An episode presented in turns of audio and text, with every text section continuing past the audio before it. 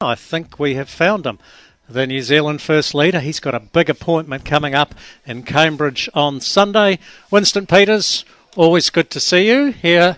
And this is an old. Uh, are you going to you going to put that on your head? No, no. There we go. Can't ruin the hair, can we? you, you know. There we go. Is that okay? Yeah, yeah, that's okay. We can hear you. Can you hear him? Yeah. They can hear you. Do they want to hear you? That is the question. I said, can they hear you? well, they don't want to hear from me. They want to hear from you. Now, what, you, you're, uh, you were going to be at the field days initially on Saturday. You've changed your schedule to be here today. We've already had Christopher Luxon and uh, and Chris Hipkins on the show today. Well, I can see why you want to hear from me then. well, Christopher Luxon got a bit of a standing O from the audience. Uh, Chris Hipkins got nothing. Who likes Winston out there with your clap? Yeah, you got a few supporters out there. He doesn't, but, he, but nobody's beyond redemption. He'll come around before too long. Well, I've got the right hair colour to be voting in New Zealand first. Nah, don't, you... don't be ageist. If no. the old people in this country stop doing the work they did, this country will collapse tomorrow.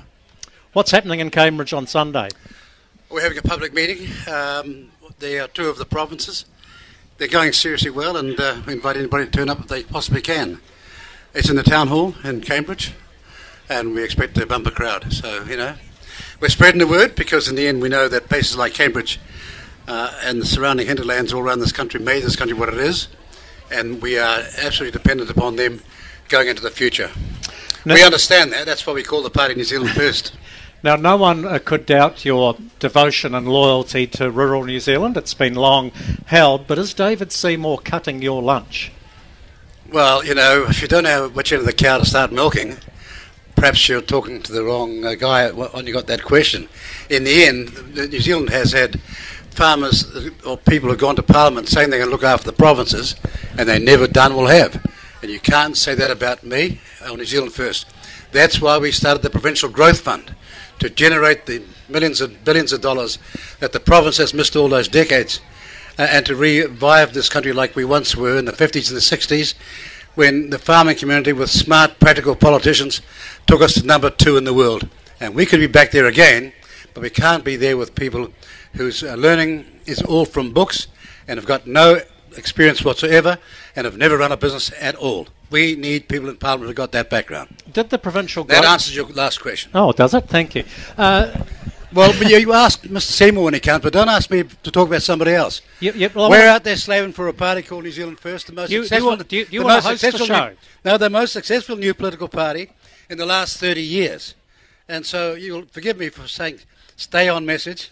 A good radio man will know that, not like the RNZ at the moment that's in big, big trouble. Oh, well, we're not Red Radio, but hang on, isn't ACT more recent than New Zealand First? No, the ACT Party started at the same time as New Zealand First, and in those 30 years, they have never ever had one member of Parliament inside of Cabinet. After 30 years, in New Zealand First case, we've had the Deputy Prime Minister twice, Minister of Finance, all those other jobs, and we've decided every election, excepting three, uh, and in those three, two only failed by two seats, and one we failed completely. But didn't the but New Zealand? No, but here's the record. Here's the record. In 30 years, they've never been inside a cabinet, and in 30 years, we spent most of our time with people inside a cabinet. But during that past 30 years, hasn't that said New Zealand first person been sacked from most of those positions? Well, again, that's not true. Why would you say a thing like that? Well, and why would you laugh when it's not true? and that the, the key thing in the next four months of this campaign Stop listening to the bullshit artists and start letting listen to those who've got a track record.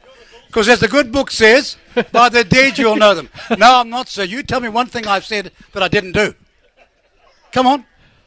No, no, no. no. You tell me that I'm asking for one thing I said I have never done. Come on. Yeah, come on. Well, look, you haven't got it, have you? So you're obviously voting now. You're obviously you're obviously voting for the National Party, and that's fair enough. But the New Zealand first case, the capital N is a capital N, not a small one. All right. Well, do you just want to yeah. carry on and run the rest of the hour? this is going to be a great campaign, isn't it? This is going quite no, well. but we, we don't. But we don't take it sitting down, because I tell you what's going wrong in politics at the moment. It's turned to outright separatism and racism. And sir, you need somebody with guts who can stop it. Not somebody who says he will, but somebody's got the guts and the grit to stop it. And is that? And I will. Is that person?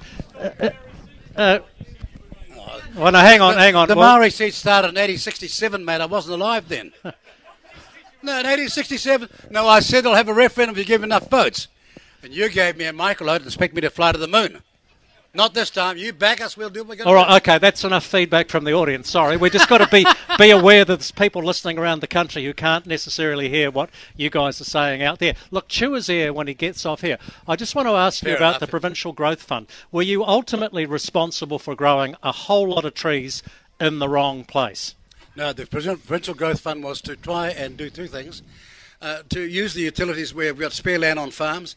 It had to be the right tree in the right place, and I'm glad that the government, this present government, has last got something right because they've made a pronouncement just today that we have to have the right tree, not exotics, but the right tree in the right place, and you must not damage rural communities whilst you're trying to actually expand their wealth creation.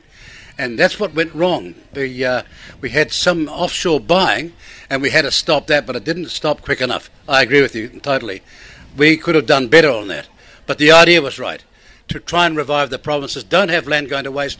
Try as they would do in Taiwan, Singapore, or in Scandinavia. Make the most of it, and we still believe in doing that. Uh, well, final question for you. I've asked you this one before. You've denied it, but I'm going to ask you again.